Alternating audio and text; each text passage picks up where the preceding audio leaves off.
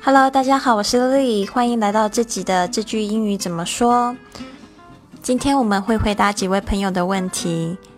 我们会回答 rise 跟 arise 到底有什么不同，还有 butterflies in your stomach 到底是什么意思？Keep the company afloat 到底可不可以用成 keep the company floating？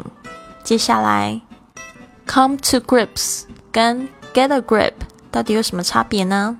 还有有同学问到做自由落体的这个感觉到底怎么样形容它是最好的呢？首先，我们要来回答 Zero 的问题。Zero 问 Rise 跟 Arise 到底有什么样的不同？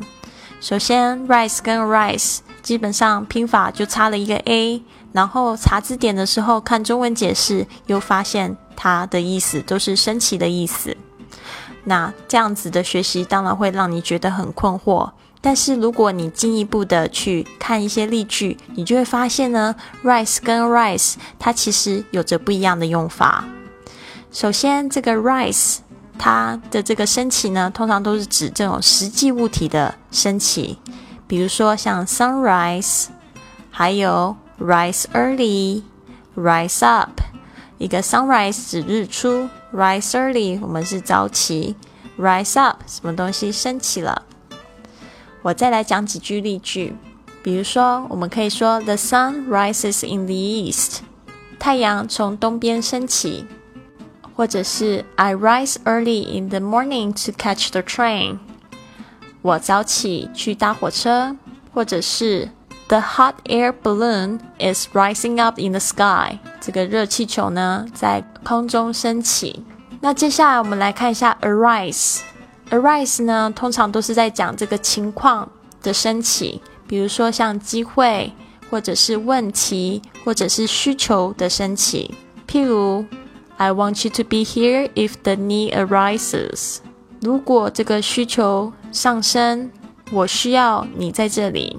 Hopes arise in the gloomiest of situations。希望总是在对气逃的时刻产生。Do not be frustrated as opportunities can arise any moment。不要沮丧，因为机会随时都有可能会发生。所以这样就很清楚了啊，这个 arise 都是指产生或者是形成。好的，希望这边有解答你的问题。接下来是 Andy 问到 keep the company afloat，为什么不能用 keep the company float？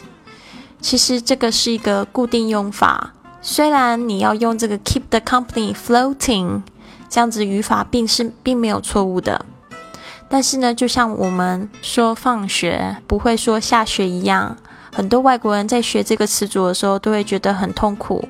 他觉得上跟下就是相反，所以呢，应该要说上下上学之后就可以说下学啦。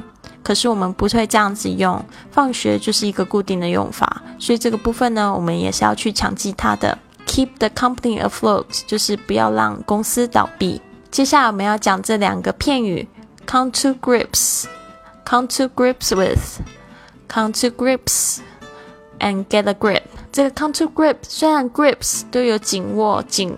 紧抓、紧握的双手，但是这两个片语呢，可能没有办法用紧抓、紧握来去解释它。For example, come to grips 是指理解、理解、认清、着手面对一个情况。If you come to grips with it, you consider it seriously and start taking action to deal with it.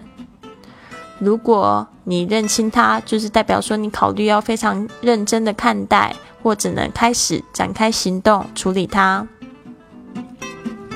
接下来跟这个 grip 很像的另外一个片语，get a grip，get a grip， 就是指要控制控制自己的情绪。So if you get a grip on yourself, you make an effort to control or improve your behavior or work. 就是说，如果你决定要控制自己的情绪，就代表着你要努力的去控制或者是改善你自己的行为或者是工作。好，接下来我们要讲这一个词组：butterflies in your stomach。 Butterflies in your stomach，蝴蝶在肚子里。其实这句话呢，是古时候作家对这个紧张心情的描述，后来呢就被引用成描述紧张的心情，所以感觉就好像有好多蝴蝶在胃里振翅一样。所以我们这边可以给一个例句：Whenever I think about public speaking, I have butterflies in my stomach. 每当当我想到要演讲的时候，我就会感觉好紧张。接下来是 James 问到这个做自由落体有一种感觉，他觉得不像是 butterflies in my stomach，但是呢，他也觉得不知道要怎么样去形容那个感觉。结果我就去问了 Mr. Wong，他说呢，他会这样说，他说 I feel like I'm going to shit my pants。所以是不是很形象的说法？所以呢，这个做一个参考，其实每个人的感觉都会不太一样，嗯，但是呢，如果讲不出来的话，不如就可以用 feel like 怎么样的感觉。如果讲不出来的话，就可以用这个 feel like 来描述。哦，I feel like dying. I feel like my heart is going to fly out of my mouth. Something like that. OK，所以就可以用很形象的去描述它。以上都是这我在这个企业上课学生遇到的一些问题。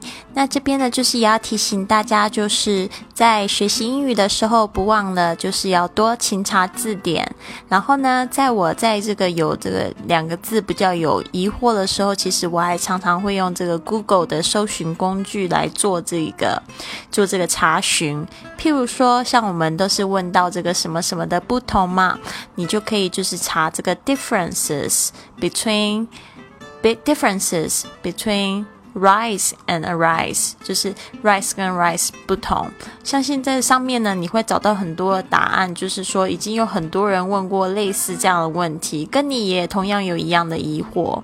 这样子呢，其实你的英文会越学越好。同样就是说，在学习英文的时候，你也不要就是说，啊，它就只有一个答案。也不要就是只有接受它只会有一个意思，它也可能会有其他不同的意思，甚至呢，它会有其他其他的同类词可以互换的。那今天丽丽老师给你回答那么多问题，如果你喜欢这个节目的话，请你不要忘记了按转发，或者是评论，或者是按赞给我鼓励哦。那也别忘了要关注我的这个公众微信账号“贵旅特”，贵是贵重的贵，旅行的旅，特别的特。未来会开发很多的这个英语的互动的活动，请大家持续关注。